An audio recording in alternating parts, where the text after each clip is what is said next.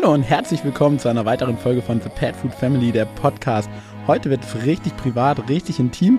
Die, die in unserem alten Podcast schon dabei waren, werden ihre Stimme gleich sofort erkennen.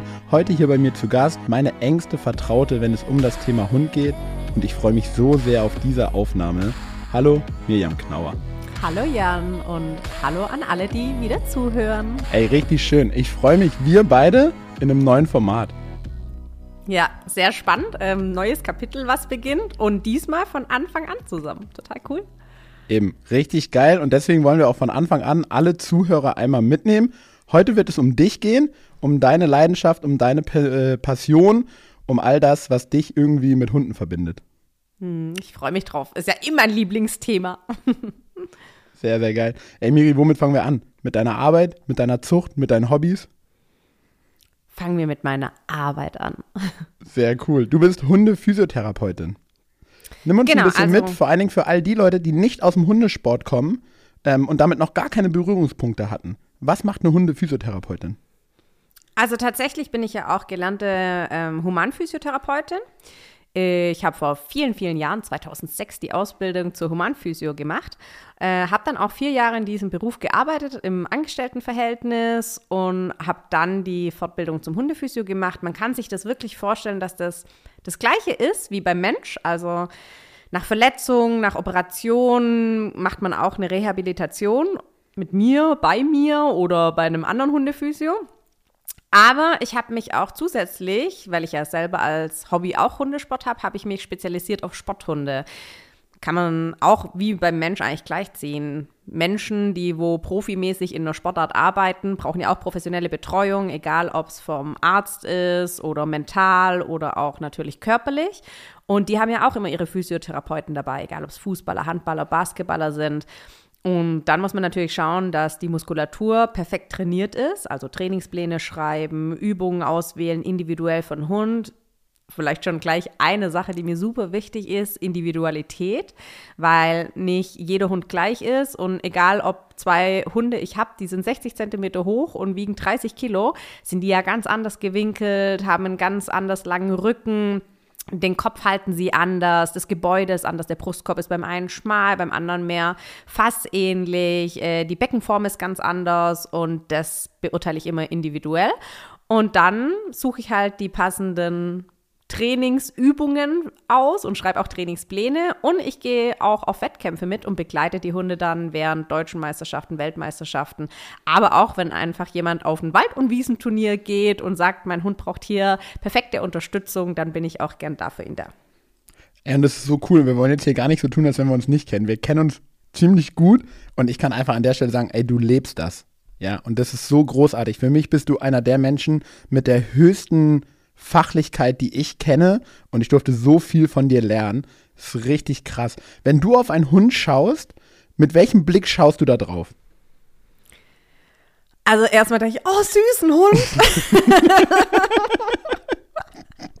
das ist so, oh Gott. Und dann so. Nee, super. Wie war das mit der Fachlichkeit? Vielen Dank. Ja, genau. Alles schon dahin. Naja, aber du hast doch gesagt, es soll natürlich sein. Auf jeden Fall. Ja, also erstmal, oh Gott, ich liebe Hunde. Also Tiere allgemein, aber Hunde bin ich oh, meine große Schwäche irgendwie. Und dann ähm, will ich den auch erstmal kuscheln, streicheln. Aber dann passiert schon das Erste, warum echt viele meiner Freunde Angst haben, wenn ich ihre Hunde anfasse zum streicheln, weil dann passiert schon, dass ich, ich kann fast keinen Hund normal streicheln. Ich fange dann an, die durchzutasten, ich schaue, ob die Blockaden haben, wenn ich irgendwie was finde, massiere ich rum und dann so, ey Miri, du behandelst schon wieder meinen Hund, hör auf, der will mal nur gekrault werden. Ach so, okay, aber da müssten wir einen Termin ausmachen vielleicht, weil der hat da so eine Problemstelle. Ja, oder ich kann auch einfach das nicht lassen, wenn ich irgendwie auf dem Wettkampf was sehe oder so. Dann bin ich auch echt schon zu Leuten hingegangen und habe gesagt, ey, ich weiß nicht, ob es dir aufgefallen ist. Ich gehe jetzt auch mal so weit, dass ich sage, niemand sieht seinen eigenen Hund mit einer Beschwerde und macht dann mit Absicht irgendeinen Sport, sondern die sehen das nicht. Nicht jeder hat so ein Feingefühl oder einfach auch ein Auge dafür. Und dann gehe ich hin und sage, boah, der läuft echt hinten unrund oder für mich ist der nicht sauber gesprungen, magst da nicht mal schauen lassen. Jetzt nicht nur von mir, weil ich bin ja auch auf Wettkämpfen einfach überall unterwegs. Und dann kann ich nicht von jedem erwarten, dass die teilweise 1800 Kilometer zu mir fahren. Also sage ich, lass doch irgendwie mal da drüber schauen und das checken und wie du mir auch Videos schickst, so, hm, springt der Hund normal? Hast du da eine Idee? Kann da was sein? Oder hm, der biegt sich nicht? Oder hast du dafür Übungen? Ja, und so ist auch, ich kann einfach dieses fachliche Auge kann ich nicht ausschalten. Und ich kann mich schon zurücknehmen, aber ausschalten geht nicht. Selbst wenn ich Auto fahre und ich sehe einen Hund, schaue ich sofort die Bewegung an. Läuft der lahmfrei oder und Andi, mein Mann, der sagt dann oft schon so, halt doch an und gib ihm eine Visitenkarte, bevor ich mir jetzt eine Stunde anhören muss, was der Hund hat oder sonstiges. Ja, das ist dann echt so, wo ich denke, oh, der Lahm vorne links, sieht der das eigentlich nicht? Oder ist der vielleicht schon in Behandlung? Oder was könnte der denn haben? Und oh, ich würde den jetzt gern durchkrabbeln. Ja, das ist schon echt eine Schwäche von mir, sagen wir es so. Ey, oder halt eine ganz, ganz große Stärke, denn für mich siehst du Dinge, die andere nicht sehen und ähm, ich habe es eben schon gesagt, ich durfte ganz viel von dir lernen. Du warst äh, mit auf einigen meiner Seminare und ähm, hast dir wirklich die Zeit genommen und dich wirklich neben mich gestellt und mich auf Dinge aufmerksam gemacht, die ich heute teilweise dann selber erkenne. Und das ist so ein großer Mehrwert. Ne? Dann das finde ich so ein bisschen laienhaft und du wirst uns da gleich hoffentlich ein bisschen tiefer mit reinnehmen. Über das Gangbild der Hunde oder wie sie sich bewegen, können wir so viele Schlussfolgerungen ziehen über das, was in ihrem Körper los ist. Ja, kann man tatsächlich. Ähm, und da bin ich auch an der Stelle super stolz auf dich, weil am Anfang hast du so, hä, was, was zeigt der Hund? Und, und hm, okay. Und dann hast du aber so viel verinnerlicht und so viel nachgefragt und so viel Wissen auch aufgesaugt, weil das ist auch, wenn ich ein Seminar gebe, dann sage ich natürlich, jetzt Beispiel, ich gebe ein Warm-up-Cooldown-Seminar. Dann sage ich, ich erzähle euch jetzt zwei Tage alles, wie ihr euren Hund aufwärmt und was ihr zum Cooldown und für die Massage machen könnt. Aber viel wichtiger für mich ist, dass ihr sensibler auf euren eigenen Hund werdet, weil ich sehe ja nur den Ist-Zustand. Der Hund geht jetzt so, der Hund springt jetzt so. Aber wie macht er das denn sonst? Und ich kann halt, wenn ich unsere Hunde beobachte, sagen, die Bumblebee sitzt immer ähm, praktisch gerade oder die läuft nie Pass. Und an Tag X, wo die Pass läuft, sage ich, hm, das stimmt schon was nicht. Der Gambit läuft von Welpe an schon immer mal wieder Pass. Und wenn der dann auch nach dem Sport irgendwie im Pass läuft, sage ich, pff, alles normal, alles fein, dann läuft er wieder ein paar Schritte im Zweitakt, dann ist es für mich alles normal. Dann sitzt der immer so, dass die Pfoten auf gleicher Höhe sind. Ja, wenn ich zu dem auch hinlegen sage, liegt der immer in diesem Platz, also in diesem ganz geraden. An dem Tag, wo der anfängt zu kippen, würde ich schon sagen, mh, hm, vielleicht Hüfte, Knie tut ihm weh, also irgendwas, was von der Norm abweicht. Und das kann natürlich nur jeder über seinen eigenen Hund auch dann feststellen und auch Probleme viel schneller erkennen durch Schonhaltung oder Kompensation. Oft, wenn der Hund hinkt oder wenn der mal aufschreit, ist es schon fast zu spät. Ja, da ist schon davor viel mehr einhergegangen. Davor fangen die an, die eine Seite so das Gewicht zu shiften und die eine Seite zu entlasten, mal die Pfote rauszustellen, mal die Pfote ein bisschen anzuheben, mal ein paar Schritte unrund zu laufen, nachdem man gelegen ist, dann laufen die sich wieder ein und dann kommt einer meiner auch Lieblingssätze, den kennst du auch schon, Trieb macht dumm, weil die Hunde im Trieb dann einfach trotzdem arbeiten. Das heißt, im Agi rennen die ihre Parcours. Wenn ich einen Ball werfe, dann rennen die den Ball hinterher. Wenn ich ein Apportholz schmeiß, rennen die mit Begeisterung dem Apportierholz hinterher. Und dann sagen immer die Leute zu mir, ja, aber das und das hat er ja gemacht. Und hätte er doch Schmerzen? Mhm. Mm -mm, nee. Hätte er Schmerzen, wenn wir mit dem dicken Knie aufwachen, dann gehen wir vielleicht nicht joggen. Aber der Hund ist da einfach anders. Und der geht einfach über Trieblagen und dann macht er den Schmerz halt einfach auch weg. Ist das so einer der Tipps, wenn wir hier Tipps verteilen wollen an alle, die uns, ähm, ja, die uns jetzt auch neu begleiten auf, ähm, auf unserer neuen Reise hier in diesem neuen Projekt, so beobachte deinen Hund und probier wirklich genau hinzuschauen und probier Unterschiede zu erkennen, wenn es welche gibt. Ja, total. Und wenn ich jetzt noch einen weiteren Tipp mit auf den Weg geben darf, also schau dir erstmal deinen Hund an, wie geht er, wie läuft er und schau das dir jeden Tag an, dass du erstmal so einen Durchschnittswert bekommst, was ist denn normal für meinen Hund. Natürlich laufen die nicht jeden Tag anders, wie wir nicht jeden Tag uns gleich bewegen, aber dann kriegst du mal so einen Durchschnittswert. Okay, mein Hund läuft viel im Trab, mein Hund läuft viel Schritt, mein Hund galoppiert extrem viel, mein Hund läuft irgendwie viel Pass. Und dann ähm, als nächstes lasse ich unsere Hunde auch immer und gibt es auch meinen Kundenhunden weiter dreimal hintereinander sitzen, du kennst es auch, ähm, dann darf man mir immer Videos schicken. Von vorne schaue ich mir die Position an. Erstmal, wie sitzt denn mein Hund? Dann, wie liegt der Hund? Liegt der zum Beispiel immer seitlich? Vielleicht habe ich es ihm auch nie anders beigebracht. Oder liegt der immer gerade? Oder kippt der immer zu einer Seite? Kippt der mal nach links und rechts? Also solche Sachen einfach beobachten und dann auch, wie mein Hund steht. Belastet der voll? Wie hält er die Route, den Kopf? Also das sind Ganz kleine Tipps, immer drei bis viermal hintereinander machen, weil nur von einmal Sitz, einmal stehen, einmal liegen, kann ich natürlich nicht sagen, das ist jetzt komisch, sondern wenn der Hund mehrmals eine Auffälligkeit zeigt, jetzt gerade, der liegt kurz gerade und dann kippt er immer nach links, dann lasse ich ihn einen Schritt nach vorne gehen, sag wieder, leg dich bitte hin. Und er kippt wieder nach links. Ich lasse ihn nochmal aufstehen nach vorne und er kippt wieder nach links. Wenn ich ihm ein gerades Platz beigebracht habe und der kippt immer zu einer Seite, ist das für mich eine Abweichung von der Norm. Wenn der natürlich jetzt kein gerades Platz kennt, kein Sphinxplatz, dann ist es für mich wieder keine Auffälligkeit. Und solche Sachen frage ich dann auch die Besitzer. Und die häufigste Antwort, wenn ich frage, macht er das schon immer so? Keine Ahnung, habe ich noch nie mhm. darauf geachtet. Mhm. Und zwar gar nicht so aus Böswilligkeit, ne, sondern ich habe das auch viel durch dich gelernt, so auf Dinge zu achten, die man sonst so als Alltag verbucht einfach. Aber ich beobachte ja. zum Beispiel alle Hunde dank dir beim Aufstehen, beim Hinlegen. Ja, und das ist jetzt mittlerweile gar keine Anstrengung mehr, weil es einfach normal geworden ist, da hinzuschauen. Und dann ist es nicht so ein, ah, er ist aufgestanden, sondern, ah, okay, so und so ist er aufgestanden. Auch so ein bisschen ja. nerdyhaft. Aber man lernt halt einfach, Dinge so ein bisschen vorausschauend wahrzunehmen. Und das hilft halt total. Voll. Und ich sag auch nicht, alles, was ein Hund zeigt, muss bedeuten, dass er da ein Problem hat, ja, oder dass das zu einem Riesenproblem wird. Also ganz oft ist so, dass das kann auch einfach eine Verspannung sein, wie wir oder wir waren jetzt auch zwei Tage im Hotel. Ich habe echt, ich habe nie Rückenschmerzen. Ich bin so ein Mensch, Gott sei Dank, ich habe nie mit Bandscheibenprobleme. Ich habe, ähm, ich kenne Rückenschmerzen und so, dass man sich kaum bewegen kann, kenne ich gar nicht. Und dann bin ich morgens aufgewacht und habe echt gedacht, boah, krass, einen Rücken habe ich anscheinend noch, weil der tut mir echt weh. ja, wo ich gedacht habe, boah, was so ein anderes Bett eigentlich ausmacht. Und ähm, dann merkt man halt so die ersten Veränderungen einfach daran, ja. Und dann merkt man auch, okay, hat mein Hund vielleicht ein Problem oder fühlt es sich in seinem Körper ein bisschen unwohl, klemmt da irgendwie was. An dem Tag habe ich mich sicherlich auch anders bewegt, als mir morgens der Rücken wehgetan hat und bin anders aufgestanden, wie wenn ich halt hier zu Hause aus meinem Bett aufstehe. Und solche Sachen zu erkennen und dann erstmal zu sagen, gut, jetzt ist es nur eine Verspannung, ich lege da eine Wärme drauf, alles fein. Behandle ich aber diese Verspannung nicht, was passiert? Ursprung, Ansatz vom Muskel zieht sich zusammen, über einen längeren Zeitraum verkürzt der sich, der geht nicht mehr in die maximale Länge. Und das führt zu einer weiteren Bewegungseinschränkung. Eine Bewegungseinschränkung in einem Gelenk, es hängt ja nicht nur ein Gelenk frei, das heißt, da gibt es immer angrenzende Gelenke, nehmen wir jetzt als Beispiel Knie, das sind angrenzende Gelenke einfach Sprunggelenk und ähm, das Hüftgelenk. Und dann führt es zu einer weiteren Bewegungseinschränkung da. Automatisch wird das Gewicht auf die andere Seite geschiftet und dann ist eine Frage der Zeit, bis weitere Probleme entstehen. Äh, also Fachlichkeit machen wir hinter Miri schon mal einen Haken. Haben wir geklärt. er ist vorhanden. Muss ich ja jetzt wieder aufbessern, nachdem ich erstmal gesagt habe, Hunde sind süß. äh, Memo an mich, äh, nicht so viele Fragen in die Richtung stellen. Miri wird dann sehr fachlich. Könnte passieren. Lass uns diese erste Folge heute dafür nutzen, Miri, dass die ähm, Zuhörerinnen und Zuhörer dich ein bisschen besser kennenlernen dürfen. Wer ist Mirjam Knauer? Neben dieser Fachlichkeit, die wir gerade schon ein ganz kleines bisschen raushören durften.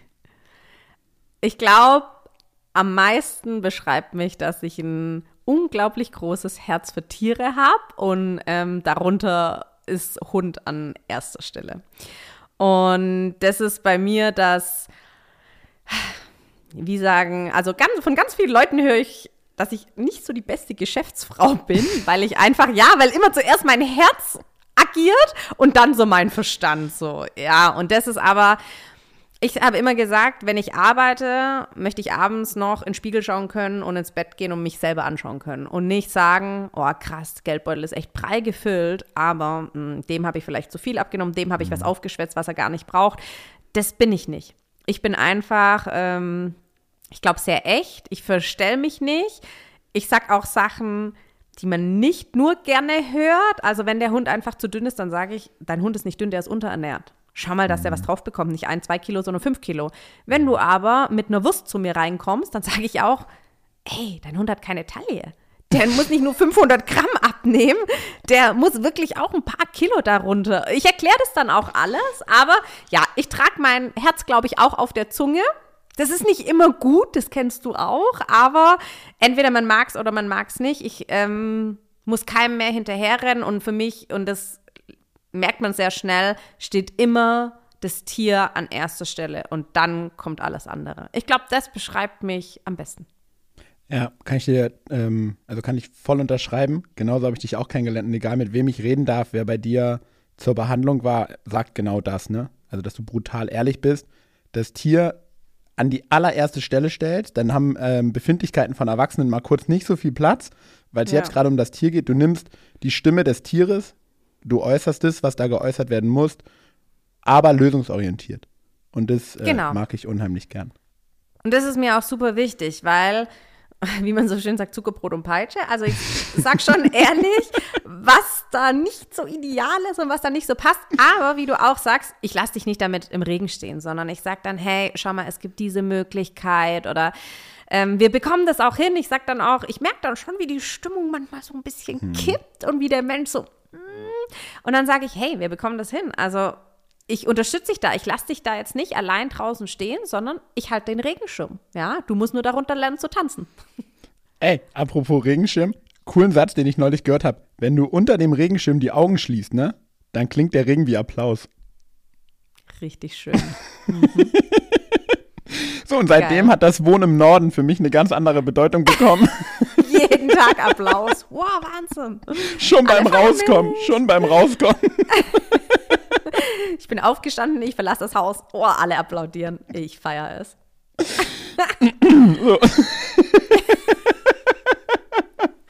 ja, das ist auch unsere Natürlichkeit. Wenn wir lachen wollen, dann lachen wir. Dann ist es so. Miri, ihr habt ja. wie viele eigene Hunde? Wir haben fünf eigene Hunde, darunter zählen drei belgische Schäferhunde, Malinois, es gibt ja vier Varietäten davon, und wir haben zwei Basenjis, das sind afrikanische Jagdhunde, auch liebevoll unsere Bongos genannt. Sehr, sehr cool. Und wir ähm, spoilern an der Stelle mal. Einer deiner Basenji, also die Hündin, ist ähm, gerade tragend und die Welpen werden jetzt geboren. Und wir werden hier in diesem Podcast eine Reihe über mehrere Wochen haben, in ähm, der wir dich und deine Hündin begleiten dürfen, von vor der Geburt über die Geburt und dann in den einzelnen Wochen. Sehr, sehr cool. Ähm, wer da Interesse daran hat, ihr seid herzlich eingeladen, dazu zu hören. Die Miri gibt uns ganz, ganz tiefe Einblicke, nimmt uns da ähm, ja wirklich live im Prinzip mit in diese Entwicklung ähm, der Welpen. Ganz, ganz coole Geschichte. Ich freue mich unheimlich doll drauf. Sie ist auch gerade hinter Miri. Ähm, wir sind hier im besten Fall wenige Stunden vor der Geburt. Ähm, also freut euch wirklich auf das, was da kommt. Also Miri, Hundephysiotherapeutin, Mensch mit großem Herz, mehr Hundehalterin und du hast es jetzt schon ein paar Mal erwähnt, Hundesportlerin. Was mhm. machst du? Also ähm, angefangen habe ich mit meinem, also als ersten Familienhund hatten wir einen deutschen Schäfer- und Husky-Mix. Äh, ich habe noch drei ältere Schwestern und wir haben den, ich wollte unbedingt einen Hund. Das ist so eine ganz süße Geschichte eigentlich. Ich wollte schon so früh einen Hund, dass mein Papa ist aber gar kein Hundemensch, so gar keine. Meine Mama schon, die hatte früher auch einen deutschen Schäferhund. Und hat die Mama gesagt, wir können den Papa damit nicht überrumpeln, wir müssen das langsam angehen. Wenn ich jetzt ihn frage und der sagt einmal Nein, und das ist echt bei meinem Papa, wenn der einmal Nein sagt, ist das ein Nein. Ey, ja, Mamas sind sagt, so schlau, ne? Mamas ja, sind so voll. verdammt schlau. Und, also Mama hat immer recht und Mama ist super schlau. Und dann hat sie gesagt, wir machen jetzt was ganz Raffiniertes. Du schneidest deinen Wunschhund aus, aus einer Zeitschrift. Ich hatte ja 10.000 Hundezeitschriften. Und dann tun wir das beim Papa in den Geldbeutel rein. Und jedes Mal, weißt, früher waren doch immer auch so die Bilder vom Partner oder von Familie oder so. Ja, genau. Und dann haben wir das echt, er hat es aufgeklappt und jeden Tag, wenn er sein Geldbeutel aufgeklappt hat, hat er diesen Hund gesehen. Wir waren sehr überrascht und haben gedacht, hm, den schmeißt du am ersten Tag raus. Mm -mm, der hat ihn drin gelassen. Rate, welche Rasse ich reingesetzt habe? Malinois? Nee, habe ich damals noch nicht mal gekannt. Oh. 101 Dalmatiner? Nein. Ja klar, ich habe einen Dalmatiner. Ich wollte unbedingt, Ach, nur wegen diesem Film, ne? Perdita und Bongo. Guter, aber ist doch ein guter Grund. naja, ich war fünf Jahre alt. Ich denke, das war Grund genug. und dann haben Fall. wir ähm, habe ich den Dalmatiner ausgeschnitten, habe den da reingetan und der hat ein Jahr drin gelassen. Ich habe ein Jahr geduldig gewartet und nach einem Jahr hat die Mama gefragt und Papa hat ja gesagt, wir gehen mal ins Tierheim und schauen uns einen Hund an. Jetzt gab es natürlich keinen Dalmatiner, weil ähm, damals war noch so Umkreis 20 Kilometer, mehr fahren wir nicht. Äh, und dann war halt dieser Schäfer-Husky-Mix. Völlig out of control. Wir sind in Schräglage zu sippt hängend an der Leine mit dem das erste Mal Gassi gegangen und Miri hat gesagt, den will ich. Und alle so, mm, weiß nicht. Und der hat uns nicht einmal angeschaut. Wir konnten den gar nicht streicheln. Doch, den will ich. Und Mama so, ja, es ist ein Schäferhund, sieht aus wie ein Schäferhund, den nehmen wir. Papa so, ja, und wer geht damit Gassi? Klein Miri sagt, ich, ich, ich, ich gehe damit Gassi. Ja, ich hätte vielleicht damit reiten gehen können, aber doch nicht Gassi. Aber naja, äh, langer Rede, kurzer Sinn. Wir haben diesen Hund aus dem Tierheim geholt. Die erste Woche war echt schön. Und dann hat es richtig krass angefangen, dass der, sobald der einen Hund gesehen hat, völlig, also es war eine Hündin, ist sie völlig ausgetickt hat auch uns dann gebissen aus Gegenreaktion. Also wir haben sie ja weggehalten von dem Hund und dann Frustentladung zu uns. Ähm, irgendwann war das Gassi gehen, andere Hund ist gekommen. Wir haben den Hund am Baum mhm. gebunden und, äh, gebunden und sind weggegangen. Die hat viele Menschen tatsächlich ähm, nach denen richtig, also richtig gebissen, nicht aber geschnappt. Ich glaube, jeder aus der Familie hat Löcher von ihr. Freunde von mir haben Löcher von ihr bekommen. Wir haben den Hund aber nie abgegeben. Wir haben mit Hundepsychologen, Hundeplatz daran gearbeitet ähm, und haben die bis zum Tod dann behalten. Wir haben im Endeffekt erfahren, aber da war die dann bei uns und wir haben gesagt, die geht nicht mehr, dass das ein Hund war, die war beschlagnahmt von Rumänen unten im Keller und die haben halt illegal Hundekämpfe veranstaltet und sie war dreifacher Champion. Das heißt, sie hat schon drei Hunde erfolgreich getötet. Yes. Das ist jetzt so eine Auszeichnung, die auch nicht so cool ist. Nee, so überhaupt nicht. Also da ist so ein Champion-Titel so richtig ins einen Dreck gezogen. Aber, Aber ja. Ist das dann, also kommt die mit so einem Gürtel oder wie ist das bei Hunden? ja, mit dem Gürtel von Jan Köppen kommt die immer rein. ja, aber das war echt. Ähm, ah, das hat aber für uns halt erklärt, warum die so bei Hunden ausrastet. Ja, die mhm. hat das einfach. Das war erlerntes Verhalten. Also, und auf Schmerz zu reagieren, hat die nur gekannt, nach vorne zu gehen. Mhm. Also echt heftig. Und der Hund konnte nichts dafür, es war trotzdem ein super toller Hund. Am Schluss ein super Familienhund. Ich habe mit dem Kopf auf ihrem Bauch geschlafen und ich bin dann allein mit ihr irgendwann spazieren gegangen. Und, aber ja, so habe ich den Hundeplatz kennengelernt. Dann ist sie irgendwann gestorben und ich habe gesagt, als nächstes ist mir die Rasse völlig egal, ich will einfach nur einen netten Hund. Und so bin ich auch, so bin ich auch ins Tierheim wieder gegangen und bin da durchgelaufen und meine Mama hat gesagt, wieder ein Schäferhund, aber da waren die, ja, die hatten teilweise echt so entweder waren sie krank oder sie hatten so diese, dass die sich im, Dreh, äh, im Kreis gedreht haben und dann war da dieser Rottweiler und der war einfach nur nett. Nur nett. Der war einfach nur süß, lieb, nett. Also habe ich mir den Rottweiler als ersten eigenen Hund geholt. Ja, jetzt hatte der natürlich weit über 40 Kilo. Ähm, und da ich nur ein paar Kilo über ihm war, war das Gassi-Gehen tatsächlich so, der ist mit mir Gassi gegangen. Ne? Und dann bin ich auf den Hundeplatz, habe in kürzester Zeit, weil der super und Ballchunky war, total ähm, beuteaffin, war der voll begeistert natürlich Unterordnung, Futter, Rottweiler verfressen wie Sau und dann habe ich in kürzester Zeit die Junghunde Ausbildung mit dem gemacht, die BH bestanden. Und dann kamen die auf mich zu und haben gefragt, ob ich halt ähm, Schutzdienst ausprobieren möchte. Und ich so, nein, nein, ich, das, der ist so lieb und nett und ich hätte den doch nicht auf Menschen. Und dann habe ich Agi ausprobiert. Äh, das hat gar nicht geklappt. Der hat mir die Stangen apportiert, aber ist nicht drüber gesprungen. Also habe ich doch Schutzdienst ausprobiert und das war auch super. Er war trotzdem noch lieb und nett. Er ist nie böse geworden. Das ist, weiß man ja heutzutage, das ist auch nur ein Spiel für die. Die werden nicht auf Menschen gejagt, sondern die machen nur diesen Beuteärmel da. Das ist für die wie ein Riesenball. Und ja, und dann habe ich da halt auch äh, Prüfungen mit ihm gemacht und auf dem Hundeplatz bin ich ja dann aber dem belgischen Schäferhund, dem Malinois, begegnet. Und dann war ich on fire. Da habe ich gedacht, also mein Rotti ist ja schon cool aber was ist denn mit diesen Maschinen bitte los? Ne? Also wie so kleine Zinssoldaten, die den ganzen Tag auf Befehle warten und alles in per Excellence ausführen. Und dann habe ich gesagt, boah, als nächsten Hund so ein. Und dann bin ich zum belgischen Schäferhund gekommen, habe erstmal äh, Schutzdienst weitergegeben. Also IGP ist ja Fährte, Unterordnung und Schutzdienst. Das sind drei Sparten. Einmal muss der Hund halt so mehr Fuß laufen, Sitzblatt, Stehübungen machen, apportieren. In der Fährte muss er eine Spur suchen, die verschieden lang gelegt ist. Also ein Mensch läuft, verliert da Gegenstände und er muss halt diese Spur Schritt für Schritt wirklich folgen und diese Gegenstände anzeigen und im Schutzdienst halt mit dem Figuranten arbeiten. Ja, und dann habe ich meinen Mann kennengelernt. Ich komme ja eigentlich aus dem schönen Schwabenland in der Nähe von Stuttgart und bin dann für ihn nach Bayern gezogen. Äh, somit aus meiner Trainingsgruppe auch raus und ich habe einfach gesagt, äh, wenn ich Sport mit dem Hund mache, dann muss das schön für uns beide sein. Also muss das alles sehr positiv, ähm, ohne viel Stress und keine Zwänge und nichts passieren. Und habe da einfach nichts gefunden, wo ich mich hier so super wohl gefühlt habe in der Umgebung. Und dann habe ich eine Sportart gesucht, wo ich einfach allein machen kann, ohne Team. Mhm. Also es ist einfach im IGP brauchst du jemand bei der Unterordnung, der drüber schaut, du brauchst einen Figuranten, einen Schutzdiensthelfer und alles. Und so bin ich äh, zum Zughundesport gekommen. Mittlerweile mache ich Bikejöring. Das heißt, ich fahre auf dem Fahrrad, ähm, der Hund ist vorne im Zug, ähnlich wie Schlittenhunde, nur halt ohne Schnee, sondern wirklich ich am Fahrrad, der Hund im Zug vorne dran und ich versuche da irgendwie hinterher zu strampeln. Und äh, wir machen Dogdiving, das kennen vielleicht auch noch nicht viele. Da springt der Hund ins Wasser, in Amerika super bekannt. Wir haben mittlerweile eine eigene Dogdiving-Anlage, ist natürlich auch nur saisonbedingt, also nur im Sommer, wo wir das ausüben können. Gibt aber auch Wettkämpfe bis zur Europameisterschaft. Die WMs finden in Amerika statt. Das ist natürlich ein Riesenaufwand, dahin zu fliegen mit Hund. Und ähm, durch eine Freundin, dann durch eine neue Freundin hier ähm, und dann auch, mein erstes Seminar war ja bei dir, bin ich dann noch ins Agi gekommen. das heißt, wir machen noch ein bisschen Agility. Aber ich würde sagen, mein Steckenpferd ist tatsächlich äh, der Zukundesport und im Sommer das Dogdiving. Cool. Was ist äh, Zukundesport für dich?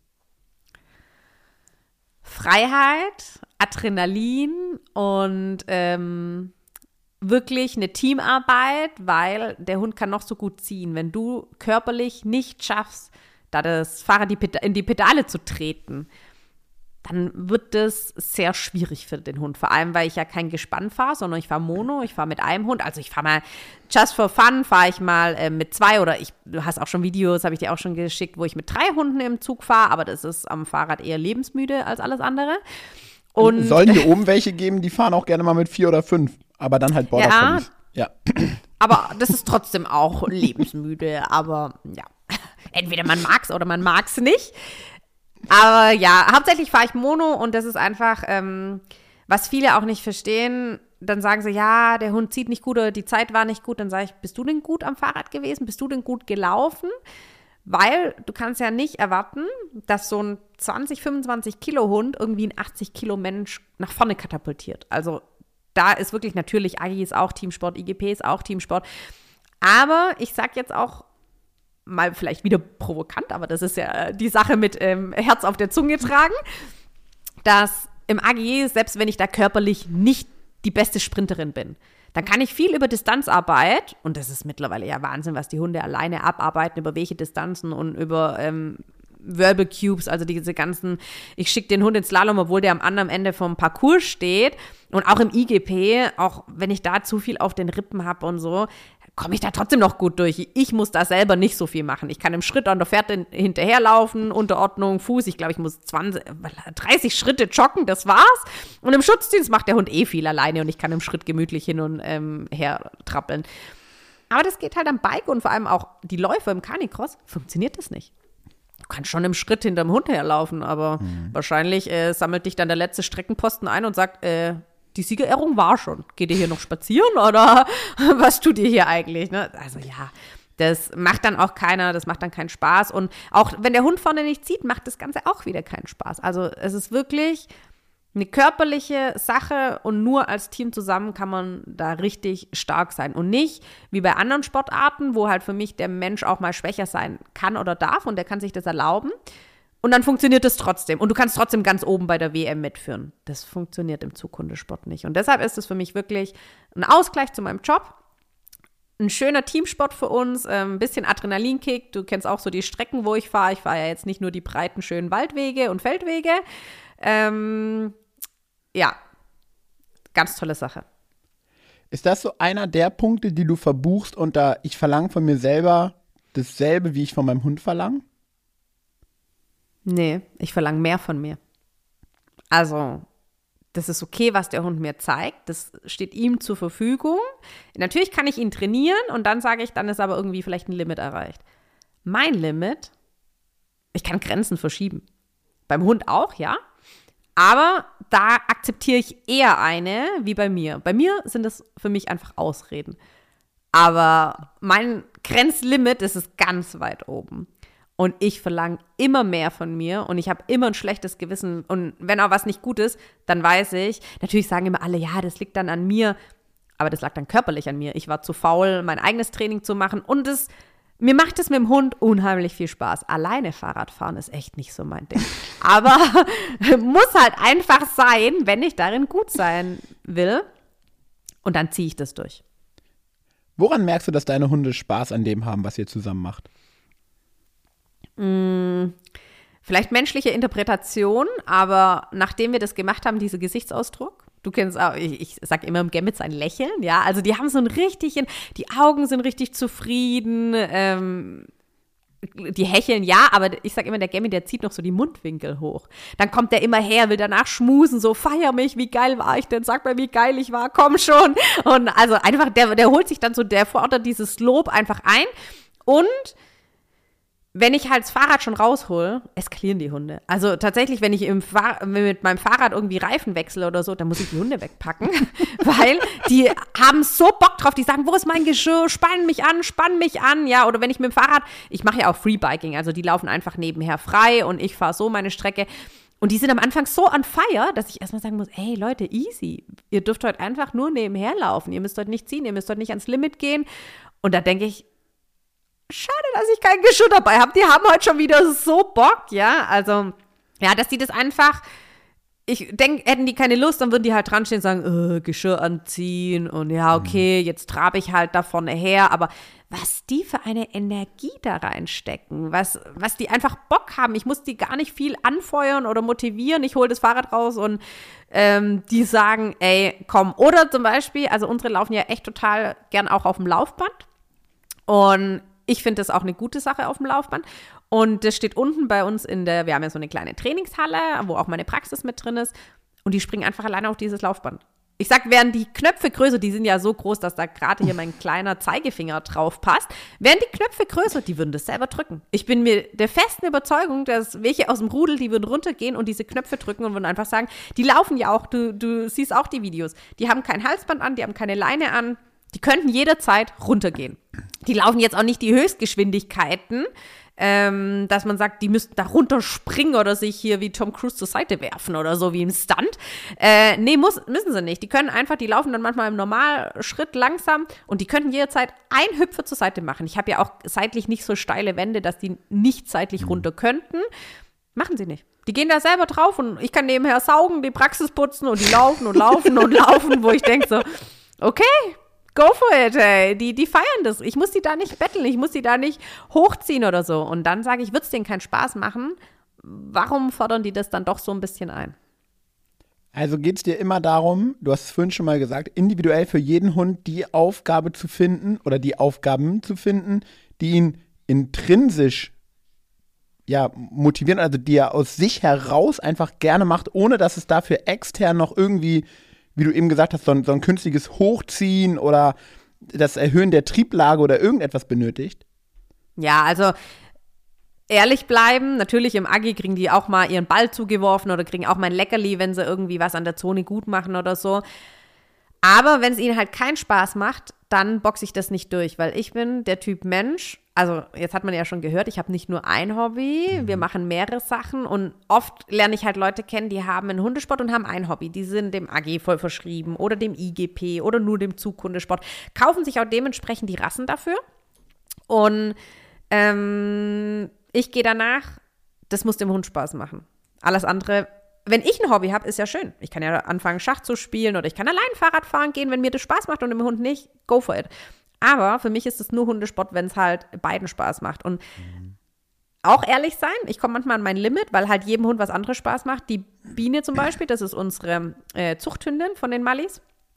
Der macht Zughundesport einfach nur 500 Meter Spaß. 500 Meter sagt die, geile Sache! Und danach sagt die, äh, und jetzt? Leih mich mal ab, ich trab nebenher. Oder zum Beispiel am Freebike ist die auch cool. Die läuft 20 Kilometer am Fahrrad in ihrer eigenen Geschwindigkeit. Manchmal fällt die aber echt auf 50 oder 100 Meter zurück.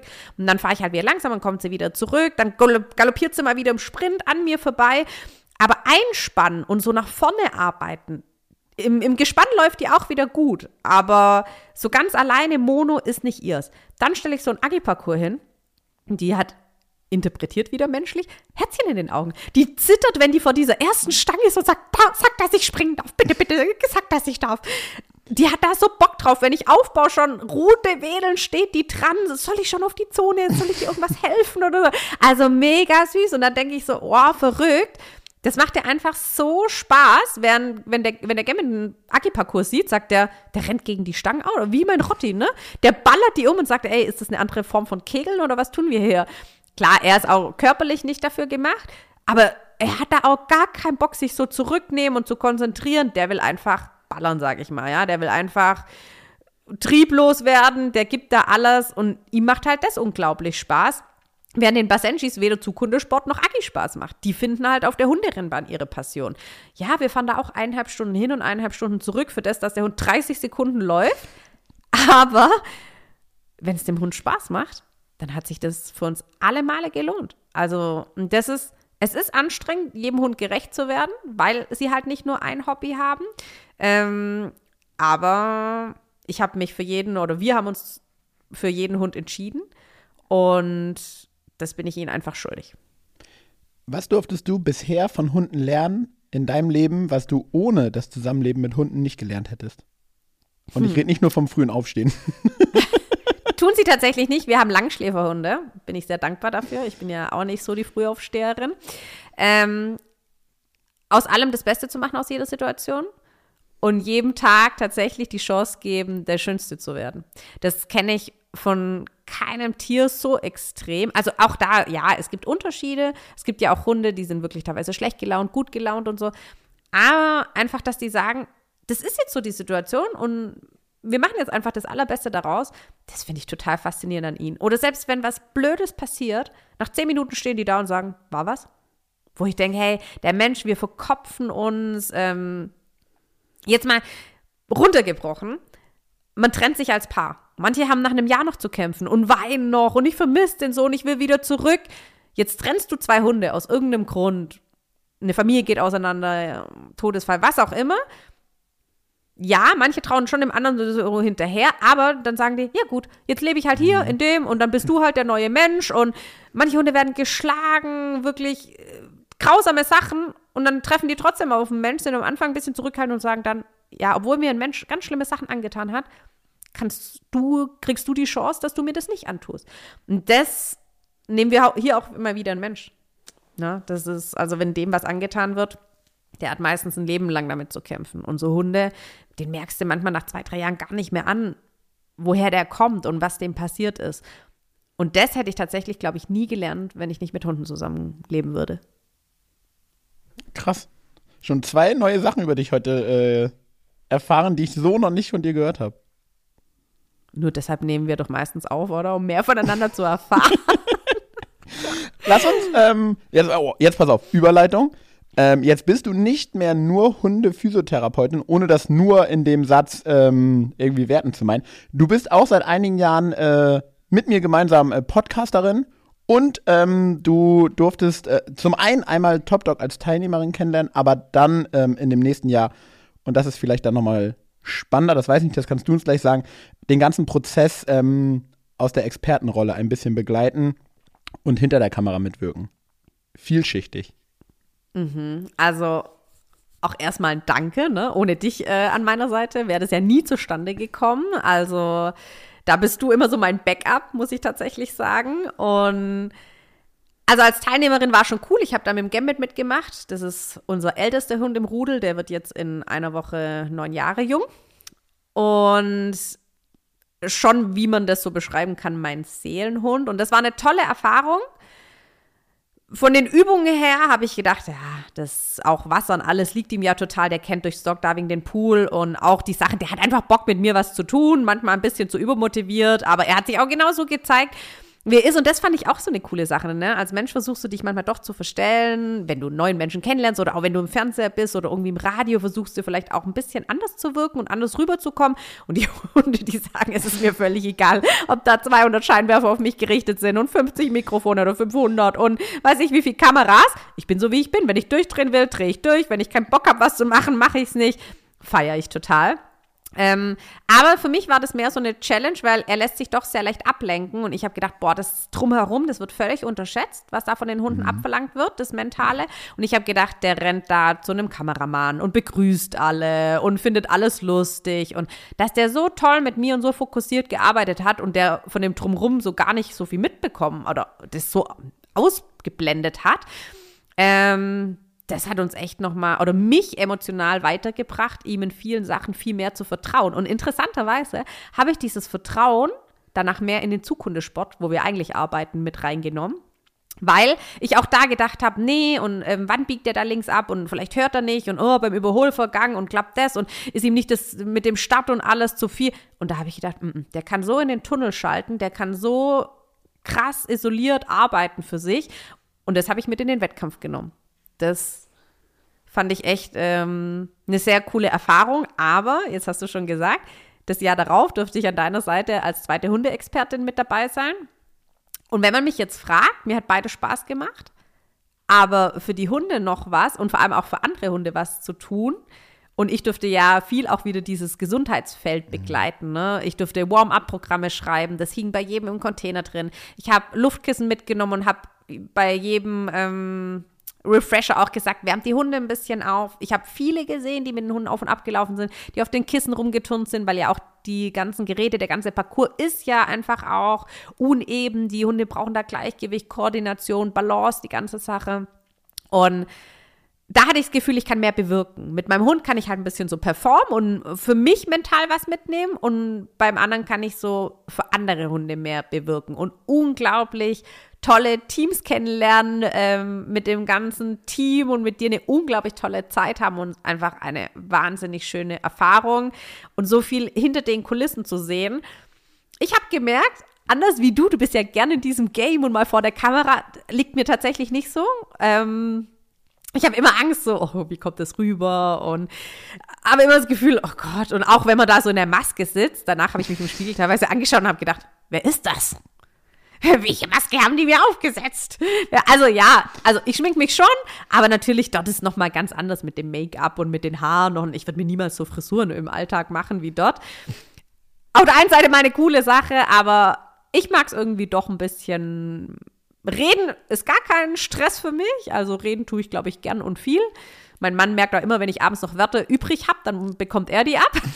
aber ja, vor der Kamera ist jetzt nicht ganz so meine Welt, äh, aber auch da, wenn ich mal gefilmt werde, bin ich, glaube ich, auch da sehr natürlich. Wenn die Hunde halt da ein bisschen durchdrehen, dann drehen die durch. Wenn die plötzlich auf dem Sitz aufstehen und mich abschlecken und mich umschmeißen, dann ist das halt auch so. Und wurde ja tatsächlich auch mal in einer kleinen Reportage ausgestrahlt. Da war so, ja, stell deine Familie vor. Und ich völlig euphorisch stelle ich die ganzen Hunde vor und welche Aufgabe die haben. Und das ist die Zuchthunde und das ist die Tochter von. Und mein Mann steht so daneben und irgendwann fragt der, der äh, Realisator dann so, wer ist denn das neben dir? Ah, ach so, das ist mein Mann. Ja, mein Mann gehört natürlich. War gar nicht böse gemeint, aber da war ich schon wieder so in meiner Hundewelt, dass ich gedacht habe, oh weh. Ja, so bin ich. Wunderbar, Miri. Ist das auch der Grund, ähm, warum du Podcasterin geworden bist? Warum du irgendwann zu diesem Game Ja gesagt hast? Um ein bisschen anderen, nämlich genau denen, die es hören wollen, etwas mit auf den Weg geben zu können, was ihnen vielleicht hilft? Ich glaube, das ist mehr meine Motivation, um weiterzumachen. Am Anfang bin ich ja wie die Jungfrau ähm, zum Kind durch dich auch dazu gekommen, weil ich ich habe dir ja erstmal nur Vorschläge geschickt, wen du noch einladen könntest. Und hast du gesagt, hey, wenn du die Leute kennst, frag sie doch. Dann habe ich ja erstmal so die englischsprachigen Folgen gemacht, einmal im Monat nur. Und dann ist es ja mehr dazu gekommen, ähm, Gäste zu fragen, auch viele coole Leute kennenzulernen. Dann haben wir gemerkt, dass wir sehr oft gleich denken auf, ich sage immer, wir reiten zusammen auf der gleichen Welle und das ist einfach so ähnlich und same, same, but different so ein bisschen. Aber wir sind uns einfach so einig und wir können auch so viel gegenseitig respektieren, akzeptieren. Dann hat mir das total Spaß gemacht, darüber zu reden. Und was dann dadurch entstanden ist, nämlich dieses Feedback und diese mhm. Resonanz von Hundehaltern, Hundesportlern, Hundemenschen zu bekommen, das hat mich motiviert, weiterzumachen und nicht zu sagen, auch wenn, muss ich dir nichts erzählen, du steckst da fast noch mehr, mehr Zeit rein wie ich mit äh, den ganzen Gästefragen. Du hast es alles auch immer dann geschnitten, hochgeladen, die Erkennungsmusik davor, dahinter, die Texte äh, geschrieben. Das ist ja wirklich sehr zeitintensiv, aber dann solche Feedbacks zu bekommen, was zu erreichen, auch als Züchter irgendwie eine Nachricht zu bekommen von jemand, der seit 20 Jahren züchtet und wir haben jetzt erst unseren dritten Wurf. Und diejenige schreibt mir, hey, ich züchte 20 Jahre und ich werde jetzt anfangen, was umzustellen, nachdem ich was von dir gehört habe. Und ich werde das auch ausprobieren und ich danke dir von Herzen dafür. Davon werden die Hunde profitieren. Das, oh, da könnte ich losweinen. Ey, geil, Miri. Und jetzt wir beide hier bei The Pet Food Family. Wenn wir an der Stelle Wünsch dir was spielen, äh, wo stehen wir in äh, zwei Jahren mit genau diesem neuen Format hier? Hm. Also, wo wir stehen, ich weiß gar nicht, weil ich hätte mir solche Sachen nie gewünscht, wie wo wir jetzt schon stehen. Also, ich weiß gar nicht, was da noch mehr kommen soll, ne? Und ich denke jedes Jahr so, jetzt sind wir schon ganz oben an der Bergspitze. Und man sagt doch immer, das ist so eine Berg- und Talfahrt. Und ich denke immer so, wann kommt denn dieses Tal? Mhm. Gefühlt steigen wir nur mhm. auf diesen Berg hoch, aber es kommt noch gar keine Talfahrt. Gott sei Dank, von mir aus darf die auch gern wegbleiben. Oder nur ein ganz kleines Tal, was wir mal besuchen werden.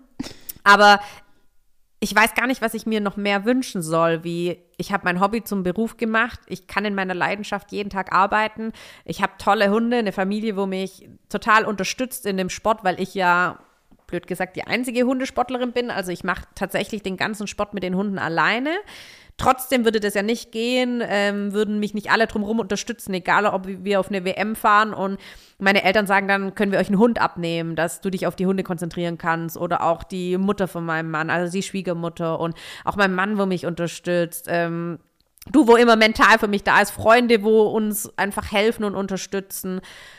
Und von daher denke ich, was soll man sich denn noch mehr wünschen? Das Einzige vielleicht, nicht wo wir stehen sollen, sondern dass noch mehr Leute sich einzelne Sachen rausnehmen für mhm. ihren Hundesport, für ihren Hund. Ob sie vielleicht überdenken, macht es dem Hund genauso viel Spaß wie mir?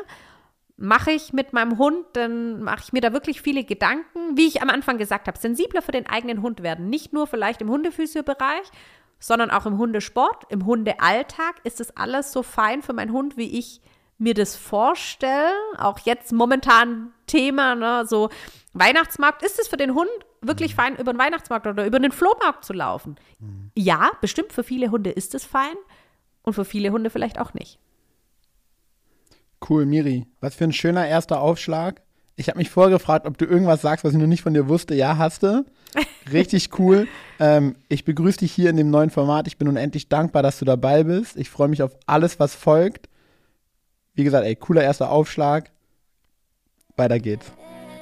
Schönen Danke Tag für deine dir. wie immer schönen Fragen und ich freue mich natürlich auch sehr auf diese Reise und weiter auf die Bergfahrt. Ciao. Ciao.